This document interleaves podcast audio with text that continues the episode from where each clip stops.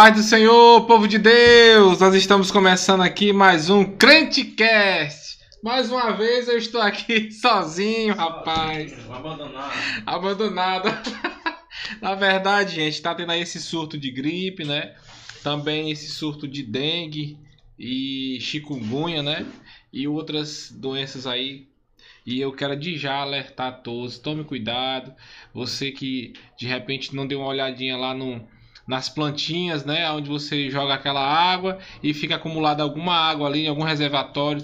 Feche esses reserva- reser- reservatórios, vire as garrafas, evite qualquer ponto que possa ser um foco de mosquito da dengue e para evitar essas doenças, tá bom, pessoal? Eu desejo saúde a todas as pessoas que estão aí gripadas também, tá certo? Importante demais tomar todo cuidado, viu? Pra gente ficar saudável. Nossa amiga é, Larissa não pôde estar aqui hoje conosco por motivo de saúde, tá certo? A Thalita ainda continua seguindo seus estudos. E vamos que vamos. Mas a gente vai aí levar aqui o programa da melhor forma possível, tá trazendo muita história para vocês. E o nosso convidado aqui é um convidado muito especial, que já já vou falar deles para vocês, tá bom? Enquanto isso, eu quero pedir para vocês compartilharem essa, é, é, o link, tá bom? Do nosso programa, para que seus amigos possam ser alcançados também. Quero começar falando aqui, pessoal, hoje, da nossa amiga Natiane Calisto, ali da Surpreenda. A- Surpreenda. A, a Surpreenda é que faz. Ei, hoje eu tô com o microfone aqui, viu? Ah, mas a Arimatea tá de boa ali com o microfone, É, dando aquele rapaz. apoio. E falar aqui da Surpreenda que faz as canecas aqui do Criticast, ó. Beleza? Ah, me perguntaram um dia desse quem foi que fez essa frase. Essa frase aqui é a inspiração do Belk, Do viu? mel. Todo crente tem uma boa história para contar. Um abraço ao nosso amigo Mel, que está conosco aqui também. É, fala da Surpreenda, que faz artigos personalizados, né? É, canecas, copos. Também falar do- da nossa amiga da Confec Modas, nossa irmã Nair, Aí. certo? Ao Joab, né? E ao irmão Joaquim também. Confec Modas, tudo em modas que você precisa para estamparia de roupa e outras coisas do gênero, tá certo? Quero falar também dela, sabe quem? Pizza toda hora. A pizza toda hora, pessoal, é realmente da hora. Você pediu, chegou. Eu vou já pedir a nossa pouco aqui tem, né? que daqui a pouco tem a nossa aqui, tá bom? Pizza toda hora. Eu quero também falar hoje, que tá chegando também para ser um dos apoiadores, é a papelaria personalizada, sabe de quem? Da Leca Papelaria.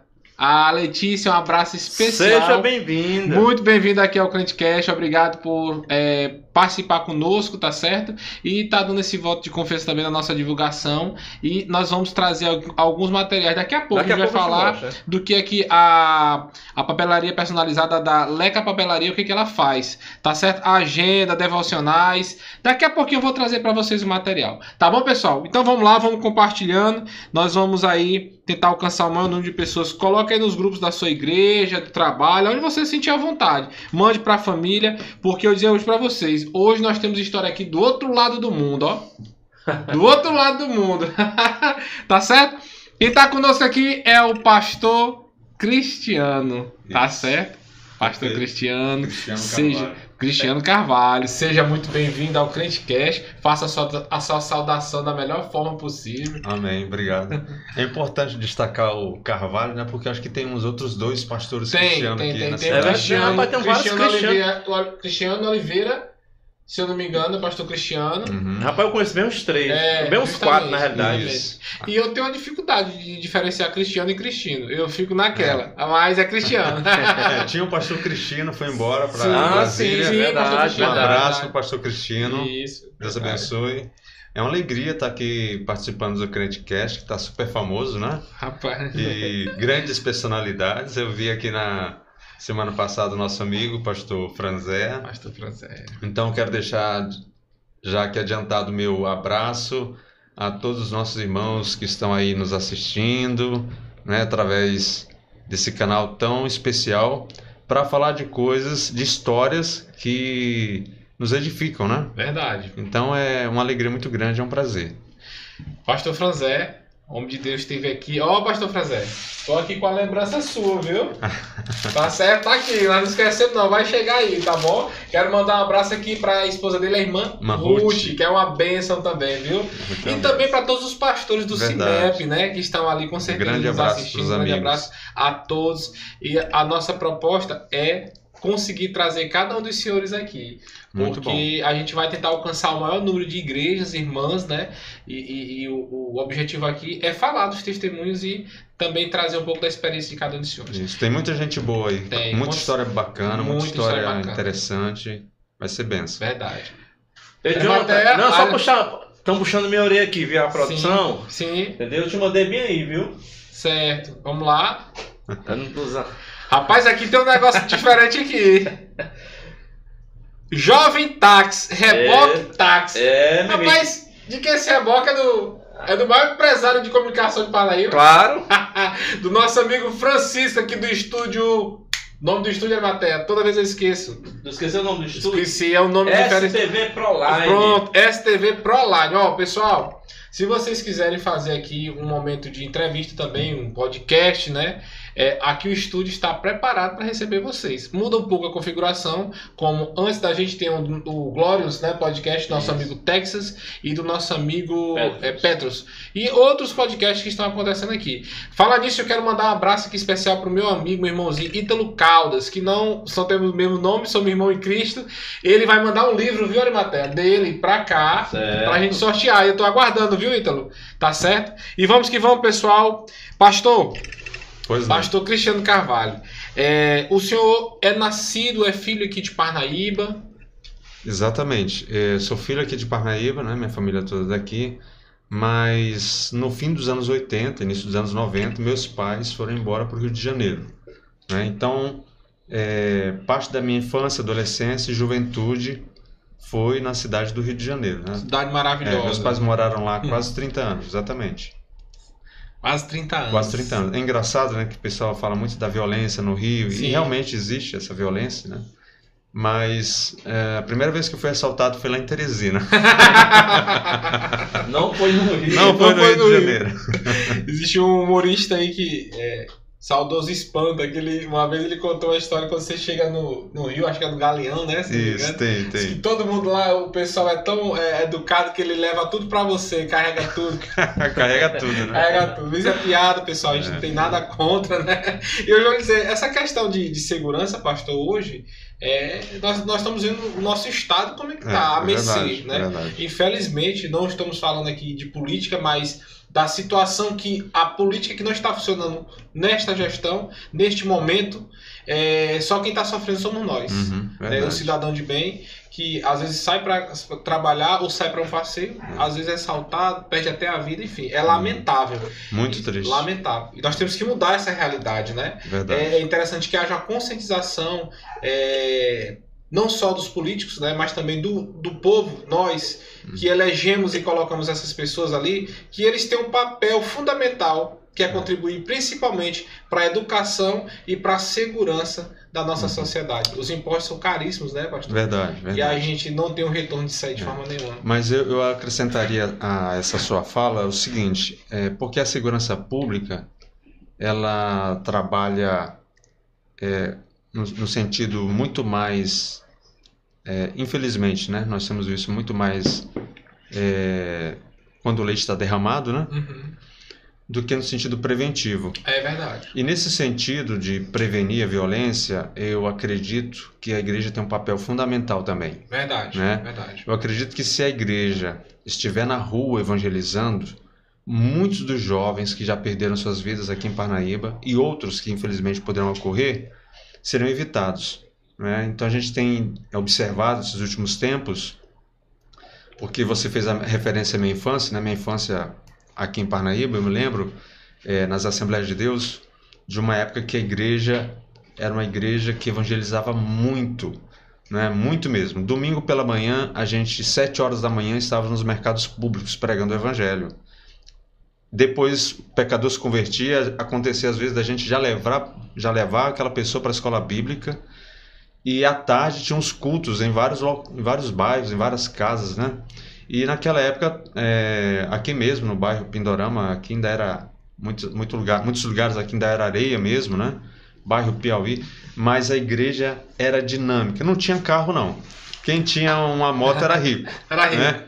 Todo mundo de, de alguns tinham bicicleta, mas a grande maioria era a pé mesmo, evangelizando, evangelizando. Então, assim, infelizmente, nós estamos vivendo um tempo em que a igreja não tem evangelizado como deveria, e isso tem sim contribuído para que eh, os jovens que deveriam estar servindo a Cristo, louvando a Deus, estivessem sendo, infelizmente, aliciados né, pelo pecado, aliciados eh, por todas essas coisas que a gente sabe que, que não faz bem.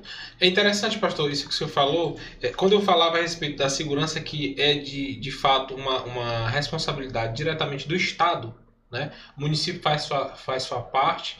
E aqui em Parnaíba é uma observação que tem que ser feita. A Guarda Municipal de Parnaíba hoje, ela tem um caráter ostensivo também. Já, já tem alguns guardas que estão armados, graças a Deus.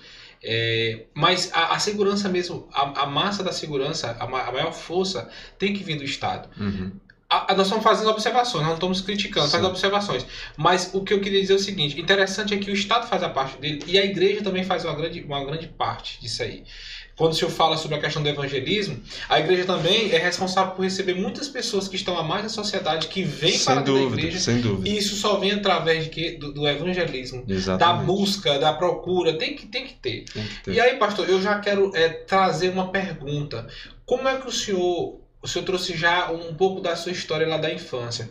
Como é que você vê hoje essa questão, é, de fato, do evangelismo, de uma forma geral? Como é que você assiste a igreja, vamos falar aqui de Parnaíba, né? Uhum. No que diz respeito ao evangelismo. Olha, é, o evangelismo hoje com as mídias, por exemplo, nós temos é, é, um programa como esse, por exemplo, não deixa de ser um programa onde você pode estar comunicando o evangelho, né? Então, ah, existe uma possibilidade muito maior hoje em dia de você comunicar a palavra de Deus, né? De você evangelizar. Mas, é, no, no, meu ver, é, apesar das oportunidades que existem para se comunicar o evangelho, a igreja ela não tem sido uma igreja evangelizadora. Porque é, tem um missionário né, chamado Louis Bush, que ele uma vez é, fez a seguinte declaração: A igreja perdeu a visão do céu e a visão do inferno. Antigamente, é, quando nós vivíamos, e aqui falando de, de Brasil, de Parnaíba, né? quando as pessoas viviam uma situação financeira muito difícil, muito complicada, né? A, a, impressão que a gente tinha é que as pessoas ansiavam pelo céu, desejavam o céu, né? Se cantava canções falando sobre o céu, Sim. né? Falava-se Maranata. Só que aí a, o tempo foi passando, as coisas foram, foram melhorando e aí o céu pode esperar um pouquinho. Tá muito bom aqui, né? A gente quer agora melhorar de vida, quer crescer profissionalmente e tudo bom. Então o céu pode esperar um pouquinho. Tá bom aqui pro céu para quê, né, Marcelo? É, tá bom aqui, ninguém quer ir pro céu agora, né? Aí conta-se inclusive que tinha uma, é, uma irmã que estava muito doente, estágio terminal, e o pastor foi lá orar pela irmã. E ele começou a orar por ela, dizendo: Senhor, tem misericórdia da tua serva. E ela gemia de dor, né? Hum, Senhor, abençoa a tua serva. Ela, hum. Senhor, prepara e leva. Ela, hum, hum. então tá muito bom aqui, né? Por outro lado, a igreja perdeu. É claro que isso é uma piada, né? É, por outro lado, a igreja perdeu também a visão do inferno, ou seja, é, as pessoas, a gente, a igreja perdeu aquela consciência é, realmente de que as pessoas estão morrendo e indo para o inferno, né? E não tem ninguém disposto a estar lá na, na na, nas entradas né, dos portões do inferno, dizendo: não entre por aí, não vá por esse caminho. Então, sim, a igreja, no meu, no meu ponto de vista, ela tem deixado desejar em relação à evangelização, sem dúvida alguma. Né? Repito, apesar dos meios que se tem hoje à disposição. Pois é, o senhor falava, pastor, que antigamente é, até, até o meio de transporte, as conduções, a forma de chegar no lugar era muito difícil. Era muito difícil. É, quem, tinha, quem tinha uma monarca vermelha zona, mesmo, é. mesmo tá numa porta. E a hoje. igreja não media esforços, é, né? A, igreja, é, a gente pode falar de Paulo, por exemplo, né? Que você lê a carta de Paulo aos Romanos, capítulo 15, quando ele faz referência a, ao trabalho que ele havia iniciado desde Jerusalém e o desejo que ele tinha de ir até a Espanha. Então, era de um extremo ao outro, né, pregando o evangelho, sem carro, sem avião, sem internet, né? Era em cima de um lombo de um animal ou no máximo é, numa embarcação, num navio, né? Quando E- não afundava, né? né? Quando não afundava, né? E, e aqui mais recentemente, né, trazendo já para o nosso tempo, é, não era diferente. Então, olha, a igreja não media esforços para a obra de evangelização, tá? Com, com muita dificuldade e, e o que era maravilhoso é que se fazia tudo isso com muita alegria, com muita alegria, né? Então, assim, é, eu vejo isso um pouco como um reflexo de falta da convicção que nós temos acerca do Evangelho. É, Paulo vai dizer assim à, à igreja de Tessalônica: quando eu fui até vocês, eu fui é, não somente em palavras, mas no poder do Espírito e em muita convicção. Ou seja, a razão de Paulo desbravar o mundo da sua época e de viver e até morrer por causa do Evangelho é, se devia muito à sua convicção acerca do que era o Evangelho, né? que era poder de Deus para a salvação. Então, quando falta isso, as pessoas não têm mais motivação, elas não têm mais tanto interesse, falta alegria, né? E aí nós começamos a viver esse, esse cristianismo assim, banho-maria, né? É muito complicado. Pastor, será que é, é essa, vamos dizer assim, precariedade da, da questão do entender o que é o evangelho, será que não se está dando muito também pela forma dos ensinamentos de alguns líderes? Aqui a gente não pode generalizar. Mas alguns que estão banalizando tanto e pregam mais a prosperidade do que a salvação? Sem dúvida alguma. Jonathan, o apóstolo Paulo ele vai dizer, porque na verdade é o seguinte, né? A, pa- a palavra está se cumprindo, né? Sim. O apóstolo Paulo vai dizer a Timóteo que nos últimos dias as pessoas não suportariam ouvir essa doutrina. Então elas iriam escolher para si, veja só, mestres e doutores. Não são pessoas leigas, não são pessoas indoutas, são pessoas que têm conhecimento, né?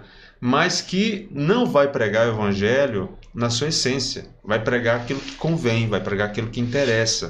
Esse foi o mesmo pecado dos sacerdotes nos dias de Malaquias né? Deus vai acusar os sacerdotes através do profeta Malaquias de serem parciais no ensino da lei, né? Ou seja, eram, eram parciais em que sentido? Tanto no conteúdo quanto para quem eles gostavam de ensinar. Então hoje não é diferente. Hoje as pessoas, eh, nós temos muitos líderes que são parciais no ensino do evangelho, ensina aquilo que convém, Dois pesos, duas medidas. não é? E para quem convém ensinar também, né? Para quem convém ensinar. Então, assim, essa é a realidade que nós estamos vivendo, né?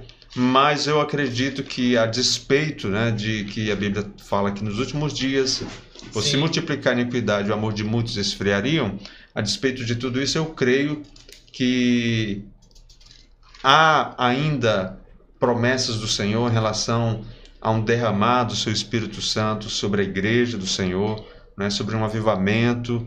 Eu creio e tenho confiança nisso. Pois é, pastor. É interessante que aqui não está se falando de, de uma doutrina estrita a religião A ou religião B. Sem a dúvida. placa A ou a placa B, melhor dizendo, né? Uhum. Eu quero dizer, é, não, não de fato a religião, mas assim, a doutrina de igreja A e igreja B. Mas sim essa doutrina, o ensinamento Sim, da palavra. exatamente. Aquilo que não precisa ser colocado daqui para dentro, mas Uhum. daqui da Bíblia Uhum. para fora, né? Então, pastor, hoje, na sua visão, o ensinamento da, da, da doutrina, é, da doutrina que nos edifica, que nos traz a salvação, que nos exorta, o senhor vê também ela hoje de uma forma mais apelativa para o que diz respeito a, a- a- a- ao crescimento financeiro e não espiritual? Sem dúvida alguma, né? A teologia da prosperidade Isso. é uma dessas, é um desses ventos de doutrinas, né, que a gente tem visto só para nos últimos tempos, é, mundo afora, e que chegou também ao Brasil, né? E além disso, é, existe uma uma outra linha, né, que é o liberalismo teológico também, né? Hoje se fala de hipergraça e sem contar o legalismo que está aí desde sempre, né? Então, assim, são, são problemas, são desafios que a igreja ela sempre enfrentou, mas que ultimamente tem se intensificado, né? Então, assim, aqueles que realmente têm compromisso com as escrituras devem é, batalhar é, por essa fé, como diz lá o, o, o apóstolo Judas, né? Na sua carta, batalhar é, pela fé do evangelho, né? Ontem eu, estava é, observando a pregação de um pastor que é daqui de Parnaíba, mas eu não o conheço ainda. Ele é um pastor da Igreja Batista E eu não tô recordando aqui o nome dele agora. Mas daqui a pouco eu vou, eu vou recordar o nome dele. Não é o pastor John, é junto com o pastor John, da mesma igreja do Ah, pastor sim, John na Deck. Igreja Batista Betânia. É, eu não tô lembrado o nome do pastor. Só que a pregação dele ontem me chamou muita atenção. Uhum, Muitas verdades faladas em tão pouco tempo ali. amém. Ele dizendo da forma que, que os senhores, como sacerdotes, os pastores, da responsabilidade que vocês têm de pregar, de, e de pregar. Mas essa responsabilidade não é só, não é só dos pastores. A gente fala dos pastores, mas é nossa da igreja, Uhum, né? uhum. E de que os púlpitos realmente tem que sair. Eu tô aqui trazendo bem resumido, que foi bem, bem mais do que isso. Mas a forma que ele disse que a, como a igreja tem que pregar o evangelho, não para massagear o ego ou para Isso. tentar dizer que tá tudo legal, tá tudo bem, não. Que realmente, no contexto que ele quer dizer, é que a igreja tem que ser a igreja que atrai as pessoas para Cristo e não só para dentro da igreja. Exatamente. Né? Então, pastor, essa visão, que é uma visão muito, muito parecida com a sua também sobre a questão de. É interessante. Eu gosto sempre de ouvir muitos Amém. pastores, e principalmente os pastores aqui de Parnaíba, muitos homens sábios, Amém. né? E eu vou convidar o pastor John, velho Maté, e este pastor também, para ele dar uma passada aqui e conversar conosco. Amém. Tem o meu endosso, são, eu os conheço também. Conhece, são, né? Sim, pois sim. é. Pastor, São Homens é, de Deus. eu queria saber do senhor a respeito da família. E aí o senhor foi para o Rio de Janeiro, voltou para cá novamente, como Isso. foi? Conheceu a esposa, tem filhos. O senhor foi, foi qual ano que foi, voltou pro, pro A gente- Rio? Você tinha qual, qual idade? Então, quando a gente, quando eu saí daqui do, do de Parnaíba, eu já estava com acho que 10 anos de idade, mais Sim. ou menos. Mas ele é conhecido, amigo do pastor Nelson. Sim, sim, Entendeu? Sim. sim. Congregou Exatamente. junto naquela época? Sim, sim. Depois ele foi para Belém, né? Isso, isso. Ah, foi. Era os pregadores Agora- mirins. É, agora eu não, né? eu não lembro se ele foi primeiro ou se ele fomos depois. Pastor Nelson era, era, era os pregadores que ele uma vez comentou, era. Era, para toda essa turma aí, Rapaz. velho. É, na, na verdade é assim, é, eu fui o primeiro pregador mirim aqui em Parnaíba. Isso, pastor, Meu exatamente. Deus, que É. É. Na época, o pastor aqui era o pastor Felisberto. Pastor então, Felisberto. Quando eu me memória. entendi por gente, é, o pastor da igreja, se não me engano, era o pastor Jó e depois o pastor Felisberto assumiu, Sim. né? Isso. E depois, então foi nessa época que eu tive a, a experiência, com sete anos de idade, do batismo no Espírito Santo. A gente foi para realizar um culto todas as segundas-feiras, como hoje, né? A gente, uma hora dessa, estaria realizando o culto lá na fazendinha. Então atravessava a ponte, né? E a gente ia para lá aquele grupo de irmãos, jovens e tal. E foi uma noite de segunda-feira, como eu disse, e aí Nessa noite choveu muito, a gente não teve nem como dar continuidade ao culto e entramos para a casinha lá do irmão e começamos a cantar alguns hinos, né? Alguns corinhos, como se falava, e depois fomos orar. E aí, enquanto caía água lá fora, chuva, lá dentro da casa do irmão caía fogo do Espírito, e eu lembro que eu e mais umas seis pessoas ou cinco pessoas fomos batizados no Espírito Santo, né? E a partir daí a gente começou a desenvolver é, esse ministério de pregação e eu cheguei a viajar aqui é, por várias cidades do Piauí, Maranhão, cheguei a pregar em Viana, preguei em Magalhães de Almeida. Eu lembro que eu preguei em Magalhães de Almeida no aniversário do pastor, se não me falha a memória, o pastor era, o nome dele era Pedro, né? E eu, eu continuo pequeno, né? Mas lógico que eu era bem menor, né? E, eu- e geralmente as pessoas me colocavam para pregar em cima de uma cadeira atrás do púlpito, né? Porque era muito É pequenininho. verdade. E aí Isso, é, eu andava fazendo essa, essa turnê por aqui, na, na região norte, pregando nas igrejas e tudo, né? Depois surgiu o Alciomar, que era, foi um outro pregador mirim, veio depois o Alciomar, e depois do Alciomar surgiu o Isaac, que é irmão do pastor, Pastor Nelson, né? O Isaac Isso. que hoje é pastor em Fortaleza. Então, e eu tenho assim essas lembranças muito vívidas na, na minha memória da época da infância, foram marcantes. Eu oro muito a Deus pelas crianças, né? Porque assim, eu desejo muito que as nossas crianças tenham experiências com Deus ainda na sua infância, porque marca, né? E aquilo Certeza. serve como uma âncora para a vida, para o resto, né? Para o resto da vida, né? E, e assim, Para você não se desviar da presença E de Deus assim, mesmo. cortando, isso é importantíssimo, Jonathan, que o pastor Cristiano está falando. É, porque hoje, infelizmente, a internet invade, invade muito cedo os lares, Os lares, entendeu? Exatamente. Até na- nas próprias famílias cristãs. É. Então, hoje em dia, a criança de 2, 3 anos, a primeira coisa que, que dão de presente é um celular, Celular. É. entendeu? Então, já tira todo o foco, Uhum. entendeu? Uhum. Já tira o foco. Então, hoje é raro te ver crianças pregando. A gente vê ainda na internet alguma coisa assim, Sim. mas... Muito raro mesmo até. Né? É. É. Naquela época era até incentivado, né? Era até Isso. incentivado. E isso que isso que o Arimatea está falando é muito sério, porque você ter uma ideia, existem pesquisas que apontam, por exemplo, que cada vez mais cedo as crianças têm acesso à pornografia. Então, por exemplo, hoje ah, tem uma pesquisa que mostra nos Estados Unidos crianças a partir de 8 anos de idade já estão tendo acesso à pornografia, né?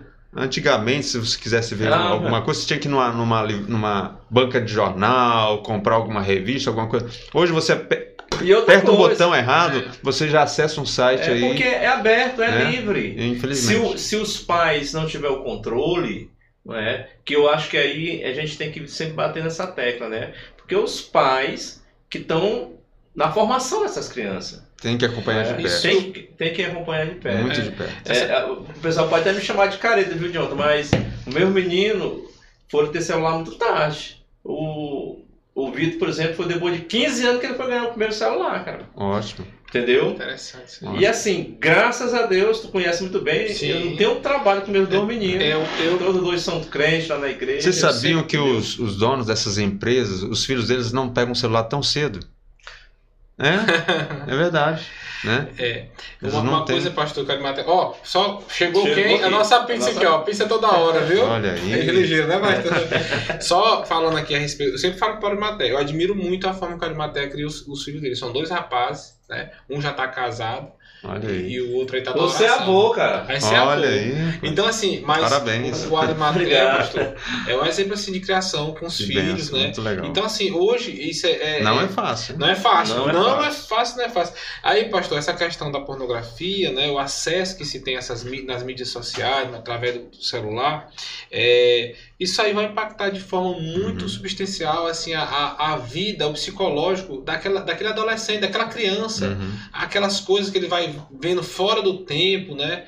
Enfim, eu tava aqui, pastor, É um olhando- problema sério. É, isso. problemas sérios que depois De- ser tratado. deforma, deforma completamente o caráter da criança. Justamente. A, a- a- depois vai ser tratado isso aí, a imagem que ele vai ter da mulher, do corpo, Uhum. dele mesmo, enfim, né? Começa a sentir sensações no momento que não é Uhum. para sentir ainda. Mas bem, pastor, eu tava tentando aqui ouvir, era o nome do pastor, se eu não me engano, é pastor Sérgio. Ou é Sérgio ou é Célio. Eu não vi, a pessoa me mandou Lá nome. Betânia. Lá da Betânia, da, Ah, da- da- Batista Betânia. isso, isso. Mas enfim, só para frisar aqui e dizer que foi muito edificante, né? Pastor, eu quero aqui, antes que a gente eh, continue, eh, falar das pessoas que estão conosco aqui, né? É o irmão Manuel, que está aqui. O Manuel é o terror dos É. entrevistados aqui. né? Eu, tô só- eu não conheço o Manuel, pelo menos acho que não. Mas ele tá famoso, viu, Fazer Manuel? uma fotozinha dele botar Olha, Manuel. Manuel, eu não lhe conheço, mas eu já lhe amo, viu, Manuel? Mas pra quem não conhece o Manel, ele, É- ele- é Manel, ele- é Manel. É Manuel. Ah, é Manuel mesmo. Soares. É diácono da nossa igreja. É Manuel ou é Manuel? Não, Manuel. Manuel Manuel, mesmo. é. Amém. Então, é... Seja bonzinho comigo, viu, meu ele, Manuel? ele abriu esse, o, o, o Creditcast desse ano, né? Sim. Ah, legal. Então ele, ele foi convidado. Então tá aí no, no canal. Quem quiser assistir a, a entrevista dele também tá muito É, boa. muito Ah, boa. né? Ele contou Muita várias coisa. experiências, né? Legal, muito bom. Muita, muita coisa interessante mesmo. Viu? sei que todo mundo quer conhecer ele aqui. Não sei porquê. Tá famoso ele. Vamos ter que trazer, botar uma imagenzinha dele bem no lado das perguntas, viu, Maté? Bom, É aí, pastor, é, quem tá conosco, ele, né, o irmão Manel, que está aqui com a gente, ele disse que hoje as perguntas de hoje são muito fáceis, desse jeito. Tá também o Josué Soares, boa noite a todos. A Joyce Carvalho, família do pastor Cristiano aqui ligadinho Ah, no legal, podcast, beijo. viu? A Kátia, a Kátia perguntou aqui quando foi que você tinha recebido o convite, viu, pastor? Seu, Kátia Carvalho, um abraço. Você É conhece? minha esposa. A sua esposa? a Kátia. A Kátia. Ah, Kátia, precisamos conversar. Olha aí, potencial patrocinador. É mesmo, é. Vamos bora ver aí, vamos fechar logo. Um abraço aí, tá bom? É, A irmã quer ir no, no, pro céu. Ah, sim, o José falou assim: ó, a irmã quer ir pro céu, mas não quer ir naquele momento. É da história que você contou. É. A Carolina Pires também está aqui. Pastor Cris, falam com o senhor Giovana Produções. Olha que legal. Enfim, todo mundo aqui, quem é que tá? A Meire do Ladim. Landim. É, do Landim. Pastor Uhum. Cristiano, uma benção. E a irmã Valda, que é a esposa do nosso amigo irmão Arimateia. Amém. Beijo, amor. Estamos aí. rapaz. vamos pra frente, né? Pessoal, Vamos vamos, vamos compartilhando aí. Pois é, deixa eu perguntar uma coisa pro pastor, Fica à vontade. já que eu tô de apresentador aqui, qual um sombra, né? É, pastor, naquela época de criança, qual foi, você lembra de alguma experiência que marcou, entendeu?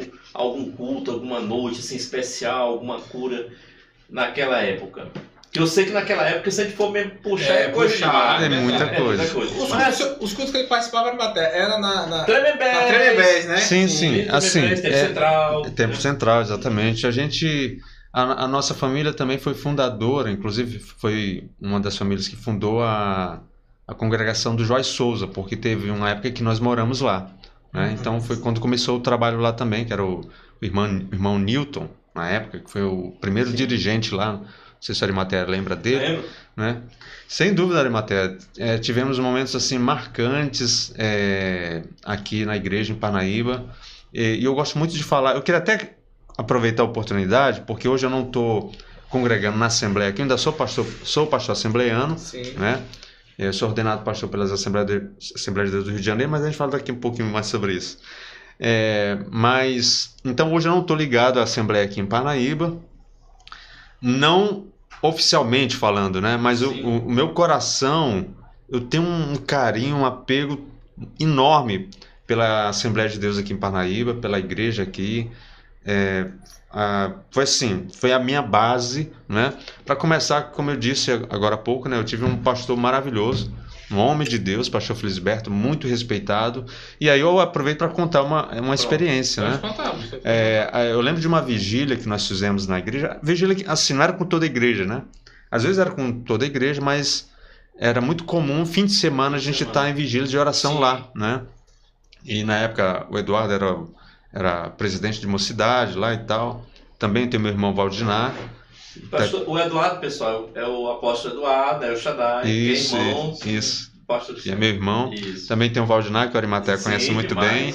É, inclusive está morando aqui agora. né? É? Vou- Veio embora, veio Ô, embora. rapaz, eu quero É. falar com ele. Cantava no êxodo. No êxodo, gente. é, exatamente. Então, assim, eu lembro que uma vez a gente estava lá em oração, né?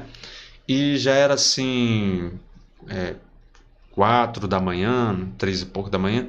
Aí bateram na porta e quem era? Era o pastor Felisberto, né?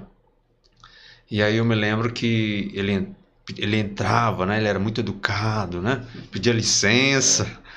E aí ele se reunia ali com a gente para orar. E, e teve um, numa dessas vezes, né, que ele estava ali orando e a gente começou a ouvir ele falando assim: Não, Senhor, não, Senhor. E aí a gente é amanheceu o dia, era domingo, era a escola bíblica dominical. Antes da escola começar, ninguém estava se aguentando mais querer saber o que era. e alguém foi, acho que foi o Valdinar, foi perguntar para ele: Pastor, a gente estava ouvindo o senhor orar e a gente ouviu que o senhor estava dizendo assim: Não, Senhor, não, Senhor. E, e, e a gente queria saber o que, que era. Ele falou assim: Ah, meu filho, é porque o Senhor queria me arrebatar em espírito. E eu estava falando ali pro Senhor que eu não me, não, não me sentia digno, né? Mas o Senhor queria me tomar. E foi assim, uma experiência que marcou, né? Marcou. Então a gente era um homem de oração, assim. Ele foi um modelo de oração para a igreja naquela época, né? Ele pregava, acho que a Arimatea lembra, né? Ele enrolava, costumava enrolar assim um, O lenço. o lenço, né? O irmão Claudinho falou sobre Né? isso. Foi. Foi. E aí ele era alto, assim, então ele se curvava assim no púlpito, né? Segurava o microfone, falava, lia o texto, depois fechava os olhos e pregava aquele sermão assim bem manso, bem macio, mas quando fazia o apelo eram 10, 15 pessoas se convertendo. Então era um homem de oração, pagou um preço também, né? E depois que ele saiu da igreja ali, da presidência, entrou o pastor João Bispo, ficou um ano. Foi. Depois do pastor João Bispo veio o pastor Zé Neto. É, e aí o pastor Felisberto se tornou é, pastor evangelista com a Cruzada Cristo a Solução. Pronto, deixa eu contar uma história aqui rapidinho. Pronto. Mas, o pessoal não Olha aí. mas é rapidinho. É, ó, em relação a isso aí de orar, a noite pastor era um hábito dele. Uhum. Um hábito, a gente já sabia. Então, a- na, na campanha do pastor é, Cristo Solução, a gente viajava muito, né? Marreira, turma, Eduardo. Isso, isso. Entendeu? Não sei se você Eu chegou. viajei algumas Pronto, vezes. O pastor Nelson também na, não iniciou com a gente. E teve um, um, um, um, um- uma- um episódio, foi no, se não me engano, no Buriti dos Lopes. A gente estava lá, campanha, não sei se era na Barra do não sei. Barra do Longar. Aham. Eu e tava lá. Foi um fim de, se- fim de semana, geralmente era sexta, sábado, domingo. E nesse fim de semana ia acon- acontecer uma corrida de Fórmula 1. E eu gosto demais de Fórmula 1, eu amo o Wilson. Esse Uhum. Wilson, pai, a gente tem que assistir. E era no Japão. Imagina a corrida lá. era Tinha que ser de madrugada, né? E aí, esse Wilson, como é que nós vamos fazer? Estamos chegando perto, viu? Estamos chegando perto, no Japão, É. estamos chegando perto. Como é que nós vamos fazer pra gente assistir essa corrida, cara? Rapaz, vamos dar um jeito de se levantar. Rapaz, não teve jeito. Quando a gente se levantou devagarzinho, ele tinha um saquinho que ele guardava a Bíblia, só fez assim, ó. Os jovens já se levantaram, pois vamos dobrar o joelho, vamos orar. Não teve jeito, cara. Tem jeito. Vamos Vamos de orar. Operação, meu a amigo. A corrida corrida tá- que, que, que foi. É. Não teve jeito, cara. Mas assim, o pastor Pisberto era aquele homem que ela- ele batia na gente e a gente ficava com um sorriso aqui, Uhum. de orelha a orelha, Uhum. Jonathan. Era um homem que ensinava a gente Uhum. de uma maneira assim extraordinária. Não, eu não, não tinha cristão que ficasse com raiva do pastor É, é verdade. da maneira como é que ele ensinava a gente. Foi assim um aprendizado. Foi, muito- foi. Rapaz, Incrível, interessante, incrível. Muito bom. Né? E foi na época, foi nessa época, né, é, cresceu muito a Assembleia aqui nessa época. Sim. Agora eu acho que eu ia falar do, do Egelp, né? O Egelp começou, já foi na gestão do pastor Zé Neto. Zé Neto, Já. foi, foi, é verdade. Pois bem, pastor, eu perguntava sobre a família, se eu não respondeu. Aí se eu Sim, ah, sim, voltou sim. pra cá. É, então, aí fomos pro Rio de Janeiro, né? É, você tá falando da minha família, É, sim, meus pais, irmãos? casou. Não, ah, ok, Sim. da minha família, Sim, esposa. Bom, é, nos anos, no início dos anos 2000, para ser mais preciso, 2002, eu voltei aqui para o Piauí e fiquei um período trabalhando com o pastor Eduardo na época e a, a minha esposa era da quadrangular É. né, a Kátia.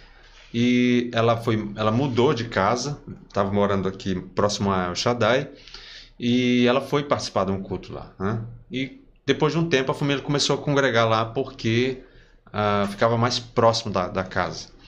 E foi aí que eu a conheci, né? E foi uma história bem, bem bacana, bem bonita, né? É, eu era o co-pastor da igreja, pastor o, passou na presidente do campo aqui, o Eduardo ficava muito ia na- muito para Fortaleza na época, Fortaleza. né? Uhum. E, e eu era copa- co-pastor do ministério e presidente de campo, mas era solteiro, né? Mas eu sempre tinha muito cuidado, muito tranquilo em relação a isso. E quando ela foi para o Shaddai, ela tinha um namorado, né? Então eu não tinha nenhum interesse nem nada. Tempos depois eu fiquei sabendo que esse namoro não tinha dado certo. E uma pessoa, que foi a pessoa que, que a conduziu até a igreja para conhecer e tal, é, depois me falou para ela que ela não estava namorando e tal, e, e que estava tendo algum sentimento por mim, né? E aí a gente começou a conversar e tudo. E resumindo, assim, em um ano e, e sete meses, um ano e seis, não, um ano e três meses, um ano e quatro meses nós namoramos, noivamos e casamos, né? E depois de dez anos de casados nós tivemos uma filhinha que hoje tem oito anos, que é linda e super inteligente, que é a Judife, minha filha. Um beijo para a Judife, acho que ela deve estar no- nos assistindo também. Um beijo para Kátia. Amo, é, são as duas mulheres da minha vida, né? Então, um beijão para elas. Então foi assim. é, depois disso eu viajei, a gente foi, eu tive em Fortaleza, depois eu voltei para o Rio. Depois a minha igreja lá no Rio é, me enviou para João Pessoa, na Paraíba, que é a mesma igreja que me ordenou pastor, ou seja, foi, foi onde me batizei com 14 anos de idade, pastor Hélio de Oliveira, que é o pastor lá ainda hoje, né? E me, depois me mandou para João Pessoa. Nós ficamos lá um tempo, estabelecemos um trabalho lá e depois nós então decidimos vir para o Piauí porque estava no nosso coração voltar para o Piauí e somar na obra de Deus aqui, né? Contribuir na obra do Senhor, porque é, a minha vinda para cá a primeira vez foi justamente por essa visão, por uma palavra que o Senhor Deus havia me dado, né? Para voltar para o Piauí e tanto é que quando eu fui para começar esse trabalho em João Pessoa, eu também conversei com meu pastor. Falei, olha, pastor, vou para João Pessoa, mas logo que o trabalho se estabelecer, eu preciso voltar para o Piauí. E logo que o trabalho lá se consolidou, a igreja lá, inclusive, cresceu muito, uma benção a igreja lá.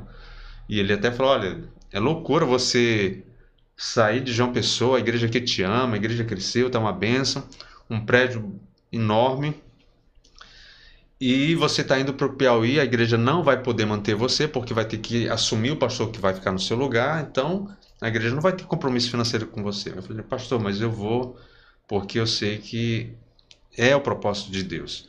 E eu fiz essa viagem com a Kátia para cá, de João Pessoa, 1.350 quilômetros de Fusca. de Fusca. Eu comprei um Fusca do, é, em dois, 2010, isso. Foi no ano que, que o Fusca completou 50 anos de Brasil. Aí eu me empolguei, né? Falei, não tinha condições de comprar um carro melhor, vou comprar um Fusca. E aí eu tunei esse carro, dei uma melhoria, desmontei ele e montei de novo. E vim nesse carro para cá e foi uma viagem incrível, foi uma benção. E aqui nós recomeçamos a, a vida, né? E, e o ministério aqui Estamos aqui somando na obra de Deus.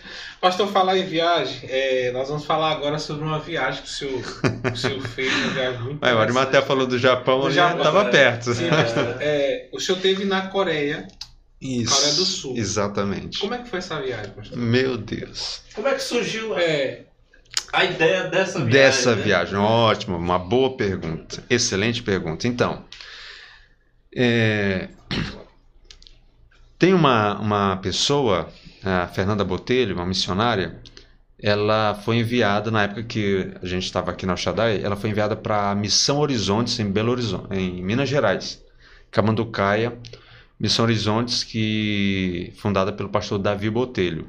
Ela esteve lá quatro anos, né? E depois saiu e tal, casou, seguiu a vida. E aí recentemente ela entrou, mora em Goiânia, né?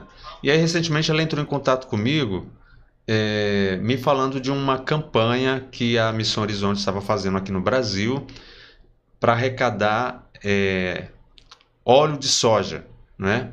Para ser mais preciso, 200 mil litros de óleo de soja para serem enviados para a Coreia do Norte, porque a Coreia do Norte, para quem não sabe, é um país comunista, totalmente fechado lá.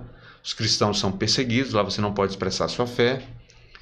E além de tudo isso, é um país que tem sofrido muito com a fome. E com a questão da pandemia, a situação ficou ainda mais grave.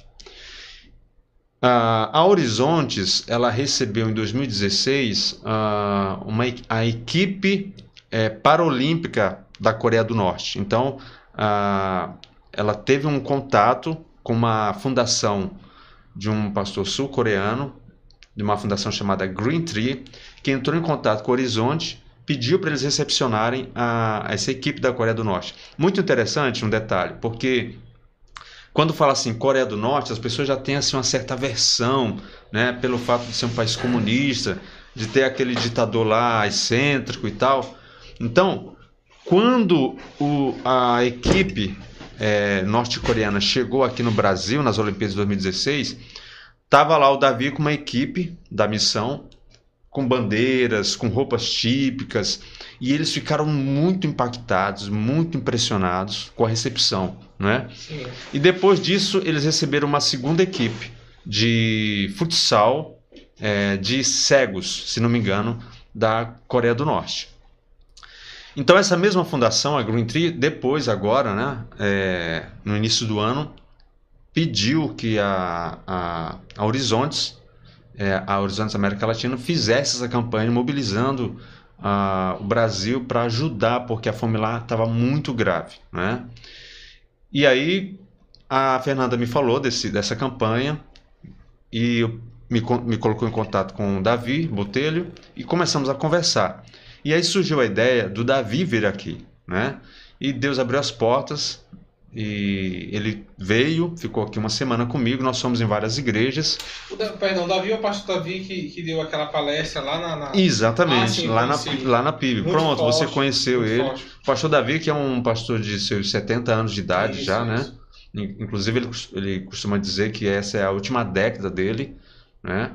É, e ele já está aí há 40 anos na missão, mobilizando igrejas, e enfim. Deus abençoe o Davi, um abraço para ele. E aí o que acontece? É, tinha já uma, uma equipe fechada de 30 pastores e líderes para uma expedição na Coreia do Sul, não era na Coreia do Norte, na Coreia do Sul, mas essa expedição iria até a fronteira, né? Como de fato foi. Então já estava fechada essa equipe quando ele veio aqui.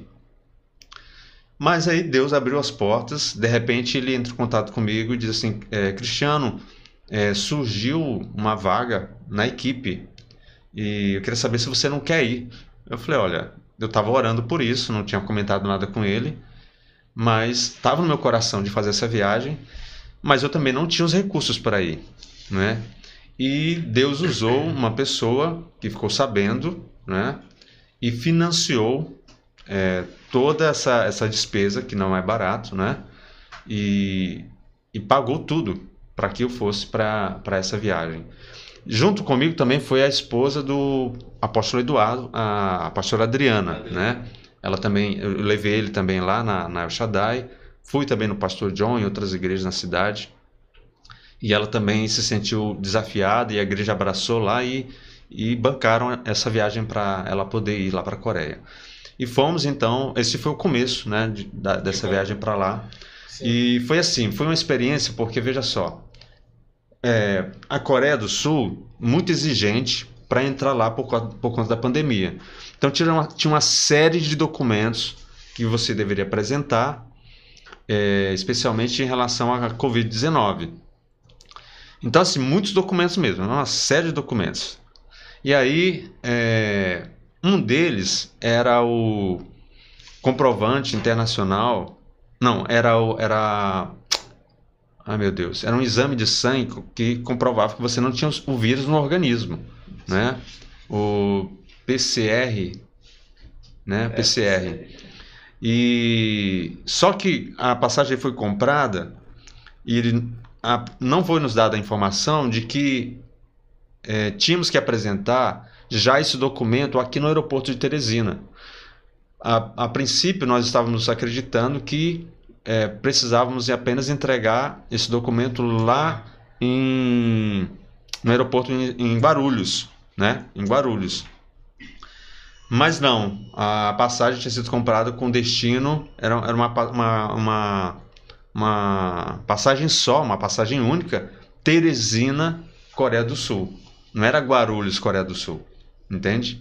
Então a gente teria que apresentar esse documento. E é o que aconteceu. Quando chegou lá, eles não deixaram a gente ir de jeito nenhum pegar o voo. Perdemos o voo.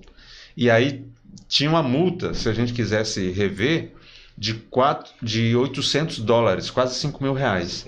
E foi uma correria para tentar resolver isso de última hora. E a gente ficou com assim, eu falei, Senhor, se é teu propósito mesmo a gente ir, vai dar certo. E o dinheiro apareceu também e deu certo pagar e fomos, né? Foi uma viagem assim, imagina, são é, só só de Guarulhos para Doha no Catar foram 14 horas de voo direto. Imagina, né? Ficar no espaço aéreo 14 horas. E depois de lá para Seul, na Coreia do Sul, mais 8 horas de voo. né? Fora o período que a gente ficou nos aeroportos e tal, né? Eu sei que deu mais de 30 horas de, de voo. Aí tem um fuso horário. Fuso horário, exatamente. É, o, senhor, o senhor falava sobre a questão da campanha do, Do óleo. O óleo é. Assim, só para. O senhor já tinha até falado, mas para quem está nos assistindo, Uhum. esse óleo era utilizado especificamente para quê? Então, por que, que, que, que foi pedido óleo, né? É porque lá na Coreia do Norte eles usam o óleo de soja para fazer uma pasta que simula a proteína de carne de soja, né? Essa pasta se chama indiogode, né? E eles usam então esse óleo de soja, faz essa, essa pasta e alimenta a população, né? É uma maneira de, de matar a fome. Então, é, eles, foram, eles pediram né, esses 200 mil litros de óleo de soja. Ah, algumas pessoas aqui no Brasil, algumas igrejas que falaram, pastor, por que, que não pede dinheiro? Olha, a gente era até mais cômodo, era até mais fácil, assim, em termos de logística, pedir dinheiro, né? Mas como é muito complicado você chegar, falar de um país lá do outro lado do mundo, você não conhece e tal, e pedir dinheiro, é mais complicado, as pessoas têm mais resistência. Então, sendo um litro de óleo, fica mais fácil das pessoas contribuírem, né? Nós, por hora, aqui nós, nós conseguimos arrecadar é, mais ou menos umas 600, 600 litros de óleo, né? mas são 200 mil litros de óleo. Essa campanha está sendo feita no Brasil todo: Rio Grande do Sul, São Paulo, Rio de Janeiro, Minas Gerais, Goiás, Mato Grosso, tá? Mas a gente queria muito é, mobilizar a igreja no Piauí para enviar essa oferta como um, como um donativo para a Coreia do Norte, né? especialmente para os cristãos ali, tá? Porque quem está é, trabalhando em torno disso tudo é uma fundação cristã chamada Green Tree. Né? Inclusive, quando nós estivemos lá na Coreia do Sul, nós conhecemos o pastor que é o presidente dessa fundação. Né? E eu tive a oportunidade, algumas semanas atrás, de conversar com o pastor Bezaliel, inclusive. Pastor Bezaliel. Né? E apresentar para ele. Eu já vinha conversando com ele eh, através do WhatsApp já há meses, né? E semanas atrás nós conseguimos conversar pessoalmente. É, um abraço ao pastor Bezaliel. E, e a gente está torcendo assim para que a, a Assembleia aqui no Piauí ela abrace esse projeto, na Assembleia aqui em Parnaíba, o pastor Zé Gonçalves. Eu espero ainda ter oportunidade de conversar com ele também, porque a campanha não acabou. Até outubro agora a gente está mobilizando, né? E a gente quer. É, tem uma igreja em São Paulo que pagou um container, é, 8 mil dólares, cerca de mais de 40 mil reais, né? um container são 20, cerca de 23 mil litros de óleo, né? Então, é, esse é um, é um, grande desafio, na verdade, mas a gente está confiante, né? Então, é, falando de, de, de, de podcasts, essa coisa toda, é, teve um, um, uma das pessoas que estava na equipe com a gente era o Tiago, que fazia parte do Dizescope.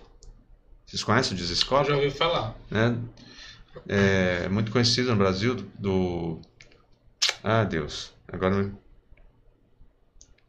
Ele é filho do pastor José Gonçalves, aqui tem Ministério de Casais, né? Sim, sim. Sim, sim. É, então, é, eles estão mobilizando também, eles, eles têm, uma, eles têm uma, uma abrangência muito grande né, no Brasil todo e tal. E, e eles estão com o desafio de cooperar com 50 mil litros de óleo. E tem outras igrejas, outras missões. É, tem a Igreja Metodista de São Paulo também, estão trabalhando aí para 20, 30 mil. Então, assim, são, são várias pessoas trabalhando e aqui no Piauí sou eu que estou à frente aí. Eu já tive conversando também com a Aliança de Pastores de Teresina, com o CIMEP, né? E a gente tem buscado aí mobilizar. Tem um pastor em Timon, pastor Wendel, uma, uma, um abraço, pastor Wendel, que também se comprometeu em nos ajudar. E é isso, amados. Mas, Mas vamos, se você quiser falar mais da viagem. Sim, não, eu, propriamente o senhor falou em Seul, eu lembrei que, que foi lá em Seul, acho que em 1958, que o pastor Davi, né? Davi Yong-Chun, não é isso? David Yong-Chun. É isso, David Yong-Chun. É onde ele iniciou de fato o ministério Exatamente, dele, né? 1958, é, você isso, acertou. Bem, bem logo depois ali da, da guerra da guerra, de 50 isso. até 53, uma coisa Meu assim, não Deus. foi? Foi é. muito interessante. É. E, e, e, foi aonde ele iniciou de fato. Eu vi relatos que assim que ele começou, era aproximadamente entre 4, 5 irmãos. Exatamente. E daí para frente foi que, que, começou. Você vê, né? O, o, como foi interessante ele colocar uma semente, né? Uhum. Eu lembro da história dele um pouco que ele começou sendo intérprete dos missionários que iriam para lá Missionários e, americanos. E depois, justamente, uhum. missionários americanos. E depois Deus deu uma visão para ele, uhum. então ele passou, né? E aí, pastor, eu queria que você nos contasse assim, um pouco dessa e, experiência. Viu, Jonathan? E, e pessoal que não, não, não sabe, a Coreia do Sul tem a maior igreja evangélica justamente. do mundo. Justamente. Do mundo. E que é uma Assembleia de Deus. Que é a Assembleia, é uma Assembleia de Deus. E, e, é sobre isso, Arimaté, que eu estava é, tentando falar assim. Como foi interessante ele iniciar esse ministério com apenas quatro, cinco pessoas, Exatamente, né? é. E daí então ele, ele, ele depois cresceu, ele passou depois para ir uma outra cidade, que eu não tô recordando agora o nome, porque foi aonde eles alavancaram de fato o Uhum. ministério, depois que eles saíram de Seul, né? Uhum. E foram para essa outra cidade. E aí, pastor, eu, eu vi alguns relatos muito interessantes que na igreja da Coreia eles têm é, um local lá que é um ponto, que são as cavernas de oração. Isso. E eu queria isso. saber se o senhor teve essa experiência, visitou Uhum. pontos dessa forma. Nos conte, por Vamos favor. lá. Então, muito legal. É, eu tive lá, inclusive, né, no templo da Assembleia de Deus de Oidô. Oidô é o Oidô. local. Pronto, é, a, né? é a cidade para onde foi migrado. Exatamente, a Assembleia de Deus de Oidô. E na entrada lá você tem um, ah, um mural, né, onde conta toda a história dele, né, tem fotos e tal. Ele lá com cerca de, de cinco irmãos, em 1958, quando ele começou esse trabalho, né. E o trabalho cresceu, se agigantou. Já em 1972 ele já tinha chegado a 100 mil convertidos, né? E nos anos 90 ele chega ao número de 700 mil convertidos e depois a- é, chegou a quase um milhão, né? Então a, a, a igreja lá cresceu muito, é, a Assembleia de Deus de- da Coreia, ele era o presidente da, das Assembleias de Deus na Coreia do Sul. Mas abrindo aqui um parênteses, uma coisa muito legal é que nós fomos em várias cidades do seu, de, da Coreia do Sul é, e fomos em, em várias Assembleias de Deus, nós fomos é, em igrejas presbiterianas, porque na verdade das 60 mil igrejas que tem na Coreia, 50 mil são presbiterianas, porque os presbiterianos chegaram lá primeiro, né? Chegou chegaram lá em 1850 e pouco, né? É, a Assembleia de Deus lá tem 80 anos só, né? Está caminhando para os 80 anos. E fomos na Metodista, fomos em igrejas batistas. Agora sim, todas elas são grandes igrejas. Todas elas. E é muito interessante, isso me remete àquele episódio do Velho Testamento, lá em Samuel, quando a Bíblia diz que Davi matou Golias. Só que depois que Davi, Davi matou Golias, muitos outros israelitas também começaram a sentir de coragem é, de matar gigantes. Exato. E eles mataram outros gigantes, né? E o, a- o sentimento que eu tenho é esse, né? É, depois que as igrejas viram o crescimento lá do trabalho com o Poyong-Chu, é, David Poyong-Chu, É. né? É, todas as outras igrejas lá cresceram bastante, cresceram muito mesmo, né? Então, a menor igreja que a gente foi lá tinha sete andares, para você ter uma ideia, né? Então, são mega templos, são templos assim ah, e, e, aliás, a igreja do Pyeongchu, como foi a primeira, o primeiro grande templo a ser construído nos anos 70, a arquitetura ainda é da época, assim, né? Eh, nós somos lá em templos bem mais modernos hoje, que tem lá templos batistas, templos presbiterianos. Nós ficamos numa, num, num alojamento, de, inclusive de uma igreja batista, que eles estavam construindo um novo templo deles, que era um mega templo super tecnológico, incrível. Mas aí, respondendo a sua pergunta, é, quando nós chegamos na, na Coreia do Sul, na, nós somos. É, me pegaram no aeroporto e do aeroporto já me levaram para Onsanri. Onsanri é o local onde está o alojamento da Assembleia de Deus de Oidô. Né? Sim. Ou seja, vocês já devem ter ouvido falar que esse era o local onde os crentes da igreja do Pyeongchu, eles vão se retirar de férias com as famílias, né? E eles vão para ali para quê? Para orar. Então lá você tem todo um complexo de prédios, né, para alojamento e também tem templo. O templo lá da, da, do alojamento é enorme também. Não tem nenhum templo aqui em Parnaíba do tamanho do templo de lá, do alojamento. É, é enorme, né? E você tem lá as, as, as cavernas, né? Você tem lá, na, na verdade, assim, a gente chama de caverna porque é, é na pedra, mas só que eles foram feitos assim, tipo, muito bem trabalhados. São salas é, para oração individual. Então você pode orar no templo, mas se você quiser se retirar para orar sozinho, você vai para lá, né? E você, ah, são cabines, a gente chama de cabines de oração. Então você vai para a cabine orar. Eu, eu, ouvi dizer, pastor, que elas são um tamanho proporcional que você não consiga ficar de pé, só de joelho. Isso. Então é, é, são, são cabines mesmo bem pequenas, só para você orar mesmo.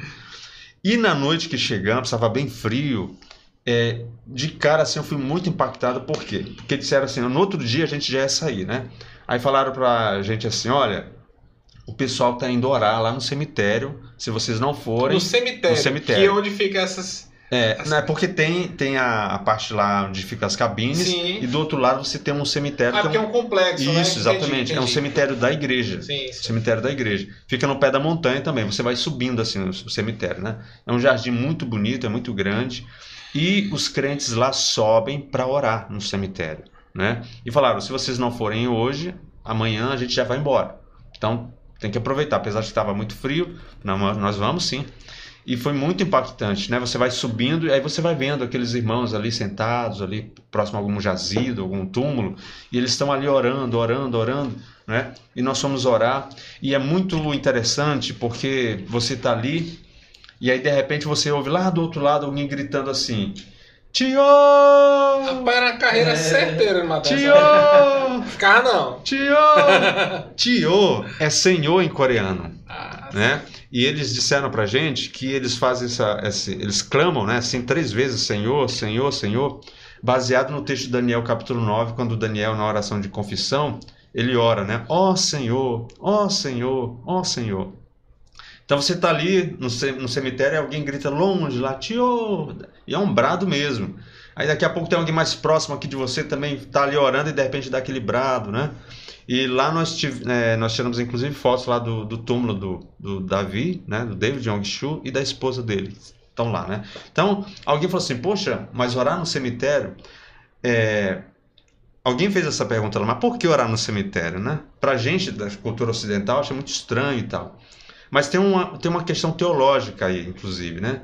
E, e teológica, não simplesmente teológica, mas escatológica até. Eles disseram assim: a Bíblia diz que os que morreram em Cristo ressuscitarão primeiro, na volta do Senhor.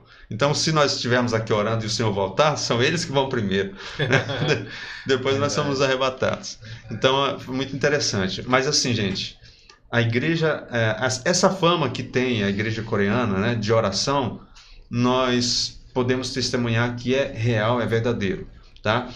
Todas as igrejas, além do templo principal, tem outros salões amplos para oração e salas individualizadas para oração. E você tem que agendar para marcar a hora para você orar, né? Então assim, eles realmente, eu diria, respiram oração, respiram oração. E aí, é, uma coisa que eu vi no coração de fazer aqui foi de mobilizar a igreja no Piauí e logicamente começando aqui em Parnaíba, para que a igreja realmente é, volte a orar, né? E, mas eu, a, a ideia é fazer uma oração coletiva, né? Eu tava, eu tô inclusive aí, eu já fiz na verdade, já levantei um orçamento, né?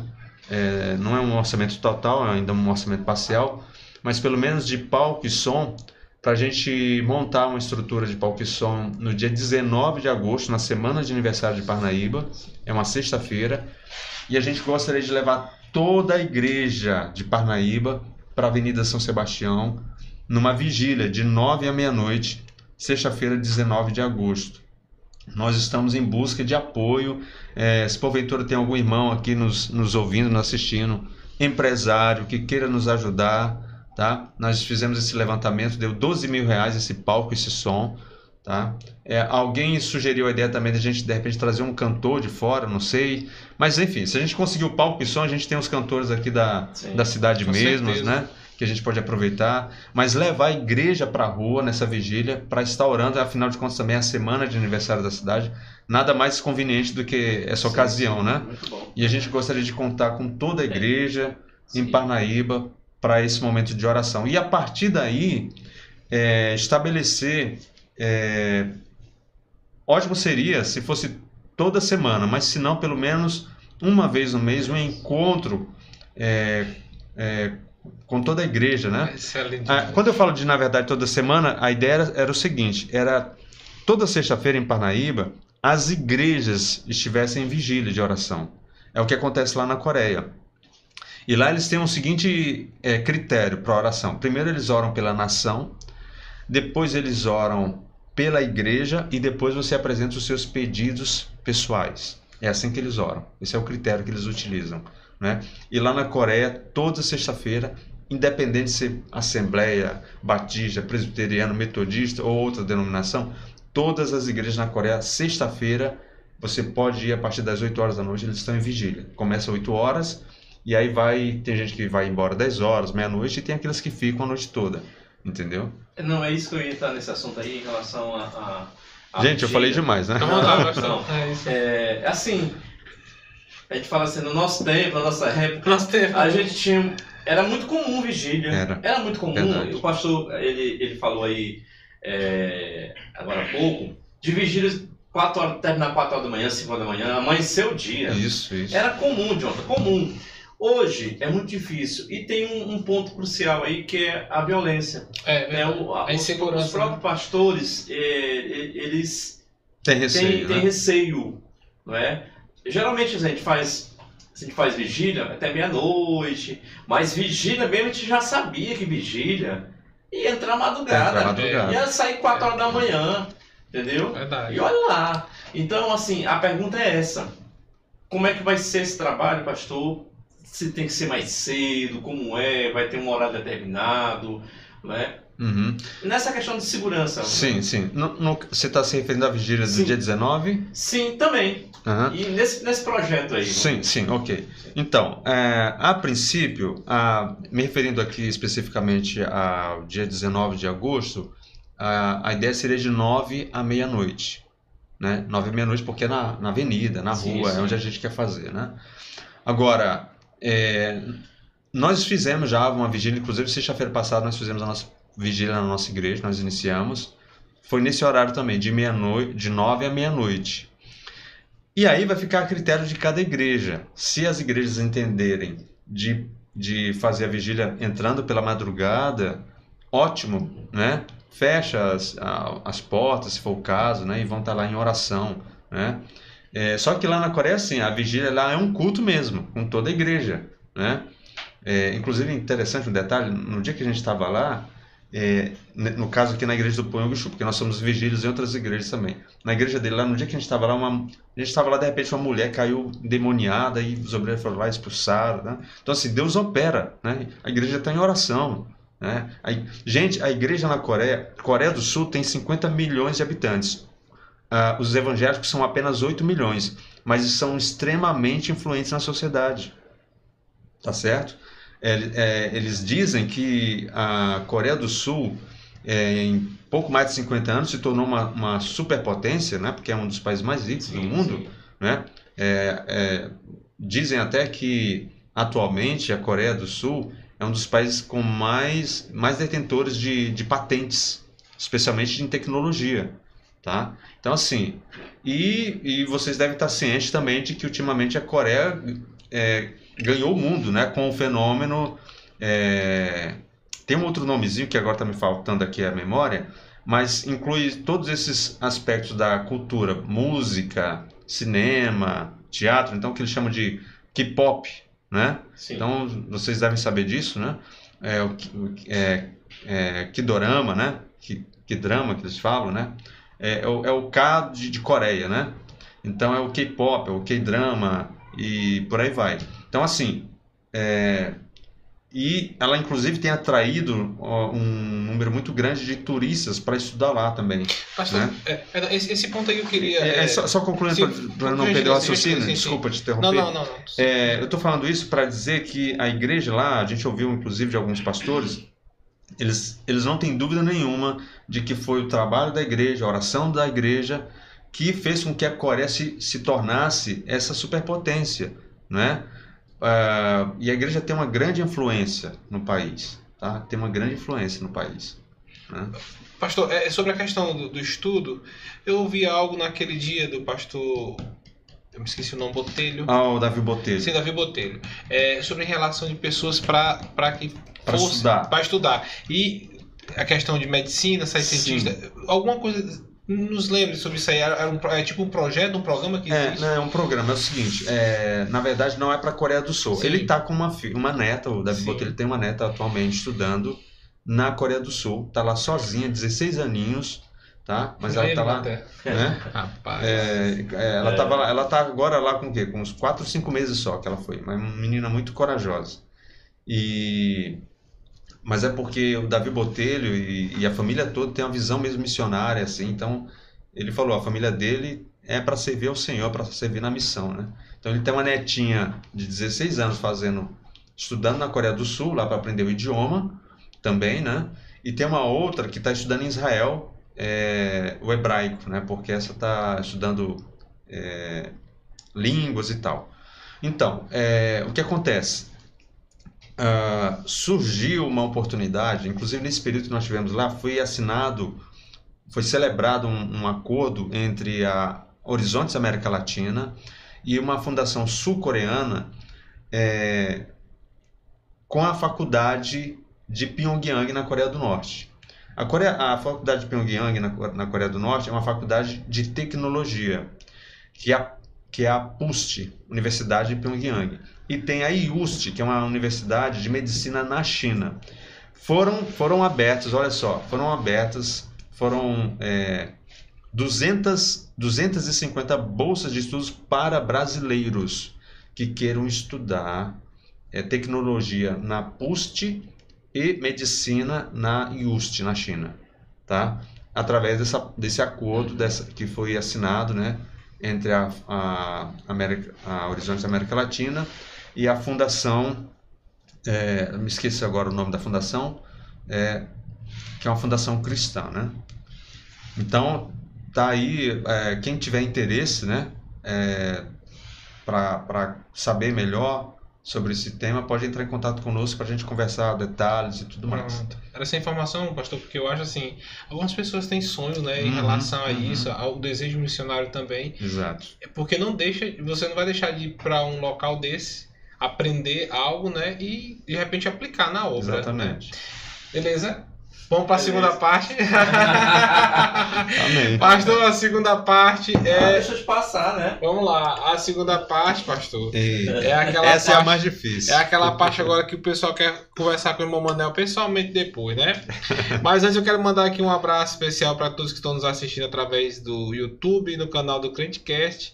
É, a nossa amiga Doralice Barbosa, que maravilha, que Deus abençoe ricamente o meu pastor Cristiano. Amém. Um abraço para o missionário Doraci. Pronto, Genildo Teixeira mandou também aqui as palminhas, parabéns. Amém. Ana Catiúcia, Ah, tá família Fortaleza. Carvalho, Fortaleza. Olha aí, que benção. Muito bom. Leonardo Um. Carvalho, pastor Leonardo Carvalho, Trairi. Trairi Um abraço para você, Léo, e a família. Muito bom. E a nossa amiga Natiane Calisto, que está aqui nos assistindo como sempre e é também uma das nossas patrocinadoras. Era até falar sobre a questão dos patrocinadores.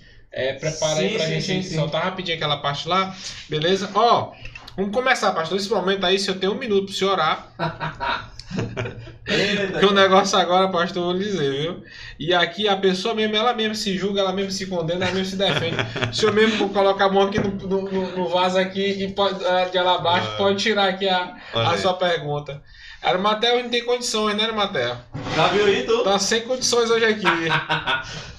Ah, mas isso aqui é fácil demais. Ah. Qual foi, meu qual foi o número? Vamos lá, pessoal, vamos começar aí. Quem souber. Arimatel, as Vamos lá, regras, vamos as regras, regras. vamos nas regras. Pessoal, hoje eu ia trazer o ranking, mas na próxima semana eu trago o ranking, viu? O ranking dessa temporada, da da terceira temporada. Nossas regras são três perguntas, pastor. A primeira vale 15 pontos, a segunda 20 e a terceira 30. Lembrando, se o convidado responder sem as alternativas, ele ainda ganha um bônus de 5 pontos. Ele pode pular, ele tem um pulo e pode pedir ajuda aos nossos Universitário. Universitários, internautas que certo. estão aí. E se pedir ajuda ou pular, ele vai, ele vai perder também 5 pontos. Tá certo. Bom, é, a pergunta é o seguinte, pastor. Eu vou. Olha, já vou tem- dizendo de cara que eu não sou bom dessas pegadinhas.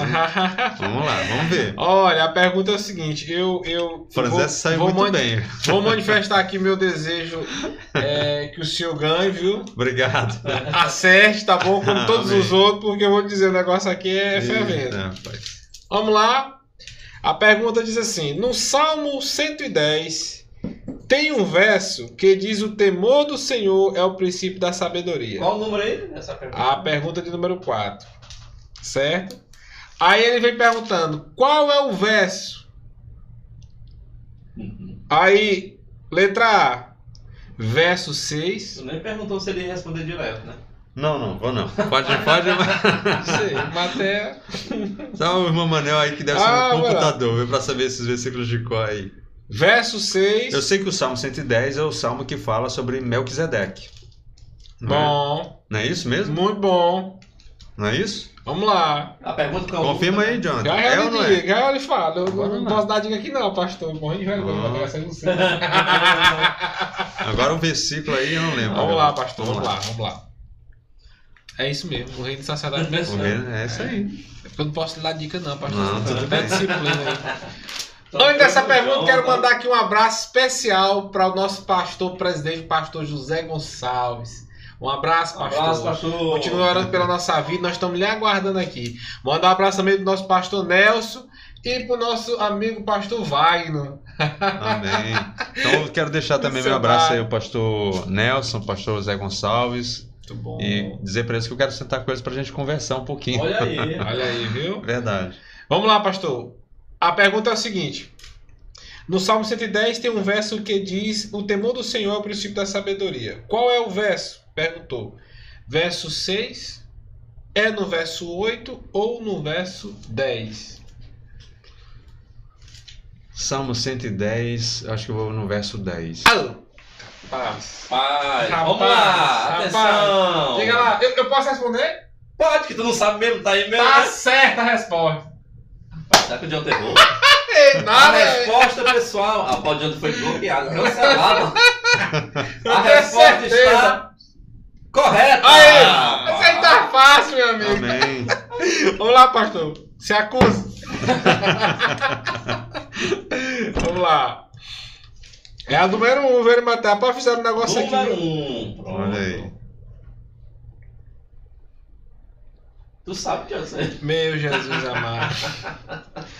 Oh, meu Deus. Vamos lá, vamos pra frente. O que o pessoal tá dizendo aqui nessas alturas. mesmo. A gente tem aqui que dá uma agonia, assim, umas perguntas aqui. Mas bora lá. A pergunta é a pergunta de número 1, um, certo? Sim. Em quantos anos foi edificado o templo em Jerusalém? Eita. Você Pastor, quer essa alternativa, pastor? Pastor, Não, não, vou querer. Não, minha memória não tá. Pastor, uma pergunta: qual é a sua idade? Rapaz, basta dizer que. eu Quando o nas- senhor nasceu? Basta dizer que eu nasci. Não, pode dar uma Na aí. segunda metade do século XX. vendo a Bíblia também não. Não, tô vendo a Bíblia porque eu gosto de ler a Bíblia. eu sou Ah, cristão, vai, protestante. Diga lá. A pergunta que tem, pastor: 46, Eita. 47 anos ou 48? Peraí, mas vamos lá. Em que te- Em quantos anos foi edificado o templo de Jerusalém? Ah, mas essa pergunta não tá completa, irmão Manel. É a pegadinha Ah, dele. Olha, irmão Manel, peraí, Não, é peraí, porque o templo. Qual templo ele está se referindo? O templo de Salomão? Ou o segundo templo ou o templo de Herodes? Olha aí, olha aí. Ai, meu mano, agora você achou que a resposta safado. aí. Ele tá Mas eu sei qual é a resposta. Diga lá, pastor. Ele, pela, pelo, pela alternativa que ele deu aí, é, ele deve estar se referindo ao templo do, do Herodes nos dias de Jesus. Foram 46 anos. Au, cabra bom. Diga aí a resposta. A resposta está exata. Aí, pastor. rapaz, rapaz. Rapaz, pastor, nós estamos é bem, bora lá. 2 a 0 pra nós, viu, meu Manel? Vamos lá. Ai, ai, ai. Rapaz, apesar nem ter perguntado aqui as alternativas, viu? Eita, pastor, essa aqui eu não sei não, só deu pra nós, ó. Eita. É a, pergunta número 3. Essa aqui é doce, meu amigo. É doce demais essa Ah, essa aqui. Respo... ó, aqui, ó. A pergunta é, é número 3, Arimateia. Na genealogia de Jesus, Misericórdia. escrita por Mateus, de quem é, de quem é dito que Jesus é filho? Oh, meu Deus do céu. Vou lhe dar as alternativas. O senhor quer ou o senhor quer botar logo pra valer? Lá diz que é filho de Maria. Vamos lá, Meu peraí. Deus do céu, pai. Vamos Olha, lá. não dá alternativa pra ele não, viu? Qual é, qual é, qual é? Ele disse que é filho de Maria. Vamos lá. Então, Não, mas é o seguinte, é porque. Vamos lá, deixa eu Vamos explicar lá. essa resposta vamos aí. lá. Eu gosto Ah, assim. né? É Ah. pra três, né?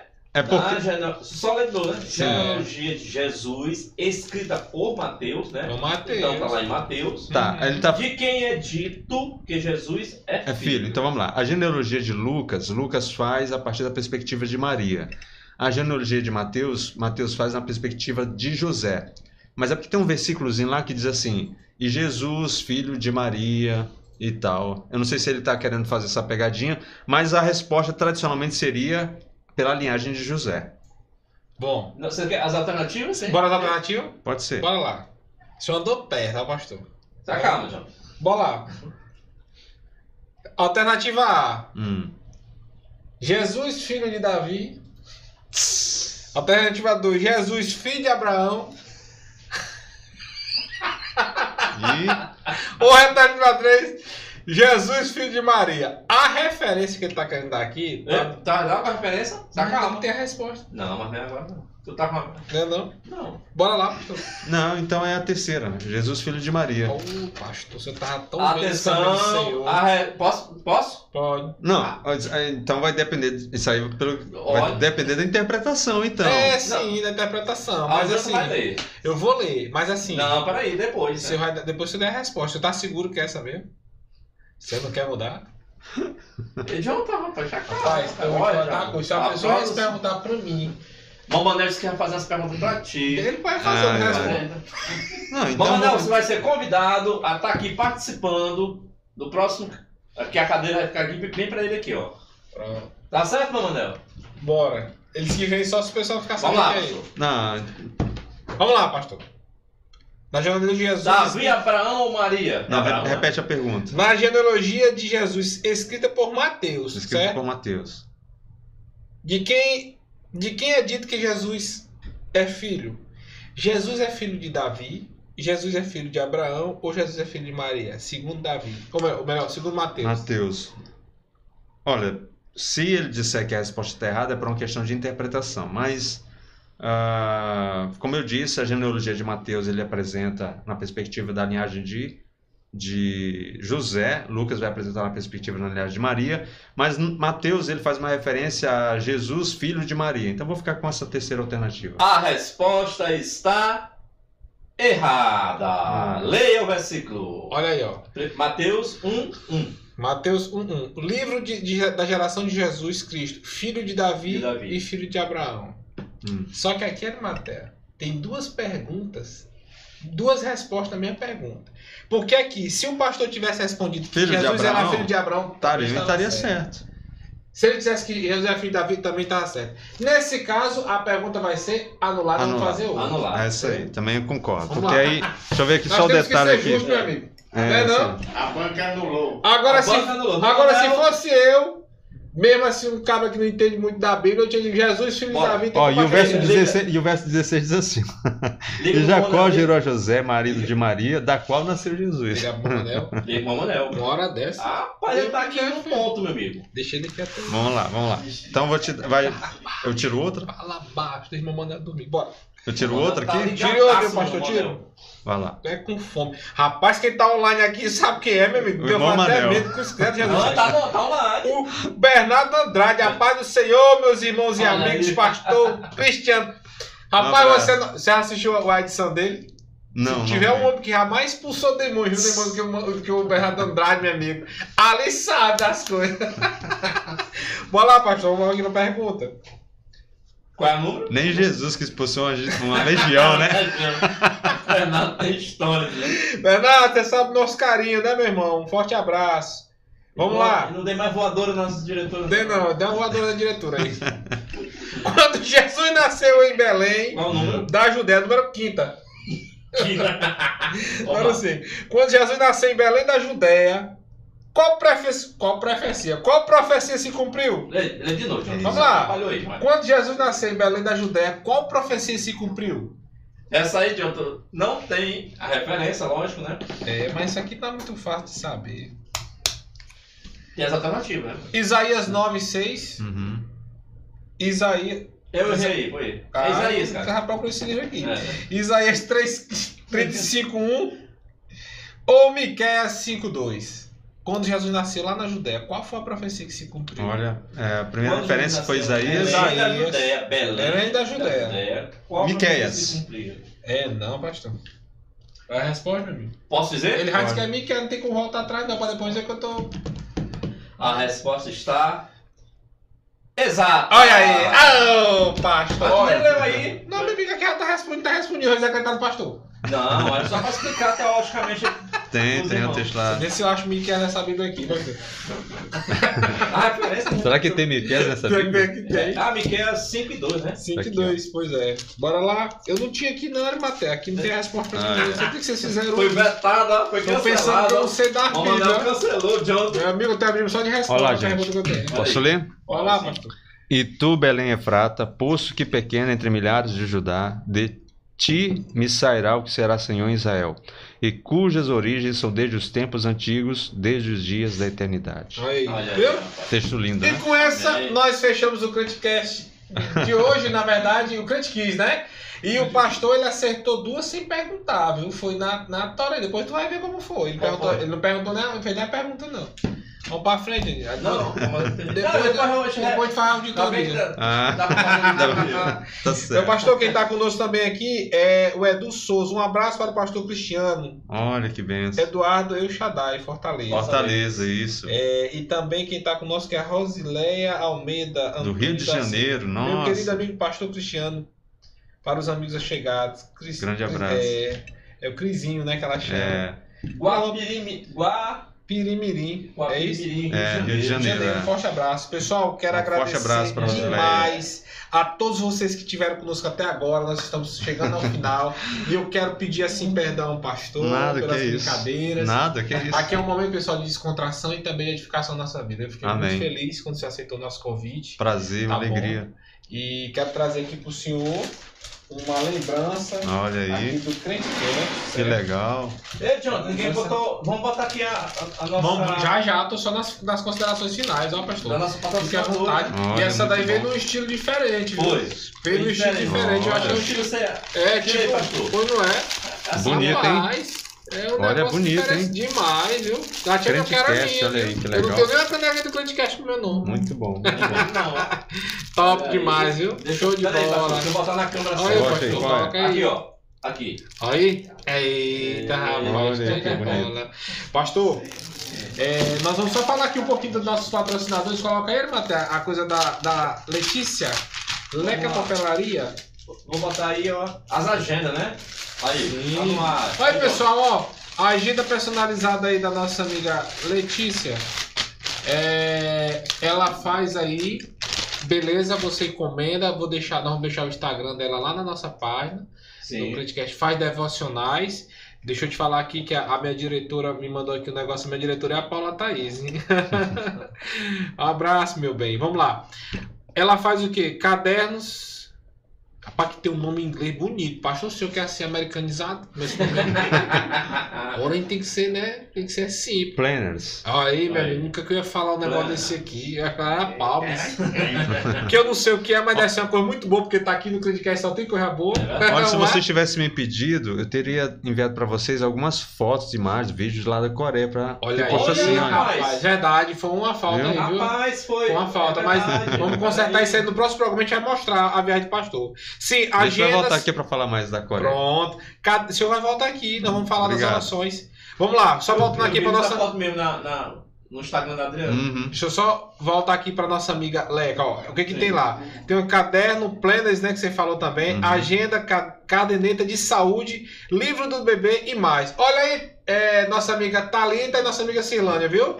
Já vão aí encomendando vocês que vão ser mamãe esses dias aí, tá bom? Que dá tudo certo. Obrigado mais uma vez aos nossos patrocinadores, a Pizza Toda Hora, a nossa amiga irmã Daí e também a nossa amiga Natiane Calixto, que é uma parceirona nossa. Muito obrigado. Muito legal. E a Leca que está chegando conosco agora, a Leca Papelarias, nossa amiga Letícia, tá certo, pessoal? Pastor, nós vamos encerrar, mas eu Amém. queria que o senhor deixasse uma mensagem para nós. Fique Amém. à vontade, tá bom, meu amigo? A palavra do dia é do pastor? Sim, com certeza, vamos lá. Ah, deixa eu preparar aqui a. Olha aí. Olha, tem um texto é, que é muito pertinente para esse tempo que a gente está vivendo, né?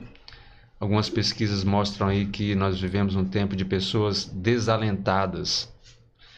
Paulo escrevendo aos Romanos, capítulo 8, no verso 24, ele diz assim: Porque em esperança fomos salvos.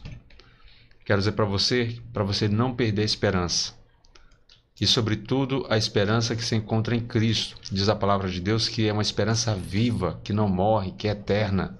Para você que de repente se encontra desalentado, desmotivado, desacreditado, que você possa depositar sua confiança no Senhor. E com certeza o Senhor vai renovar cada dia na sua vida, o que também Paulo diz aos Coríntios, né? A fé, a esperança e o amor. O Senhor seja contigo, seja com a sua casa, em o nome de Jesus. Amém. Graças a Deus. Muito obrigado, pastor, por esta palavra tão edificante. Arma até posso ler o meu versículo, mas essa aqui é a palavra do dia. Tá lá, tá? Viu? Vamos só ler aqui que a gente, para não perder o costume, e dizer que esta palavra que o nosso pastor deu sobre a, quem que é o, o, nosso guardador, o nosso refúgio, né, pastor? É verdade. Eu quero trazer aqui o que está lá em Salmos 46, que diz assim: Deus é o nosso refúgio e fortaleza, socorro bem presente na angústia. Amém. Nós estamos vivendo um tempo muito complicado, pastor, de fato. Tempo de muitas angústias, de muitas depressões, de pessoas que estão preferindo ficar dentro de casa, fechados, trancados e não se abrindo nem para receber a palavra que sara, a palavra que salva e a palavra que cura, o Evangelho. Jesus vem te falar que Ele é a nossa salvação, Ele é a nossa força, Ele é o nosso refúgio. Então eu não sei de que ordem é essa angústia que está acometendo você hoje, nesse momento, no momento que você vai assistir esse vídeo. Mas eu quero te dizer que eu sei alguém que pode tirar toda a sua angústia. Amém. Essa pessoa é a pessoa de Cristo Jesus, Amém. que morreu por nós, está ressuscitado para nos dar salvação e vida eterna. Glória Corra para Cristo. Cuide. Deus abençoe. Obrigado a todos. Amém. Amém. E pastor, nós vamos terminar da melhor forma possível, quando a gente tem uma frase que a gente diz assim, ó, todo crente tem sempre uma boa história para contar. Tá certo? Ótimo. No 3 a gente vai terminar pra gente poder comer essa pizza. vamos lá? Todo, Todo- crente, vamos lá, um, dois, três. Todo crente tem uma boa história para contar. Obrigado, Amém. pessoal. Deus abençoe. Vamos lá.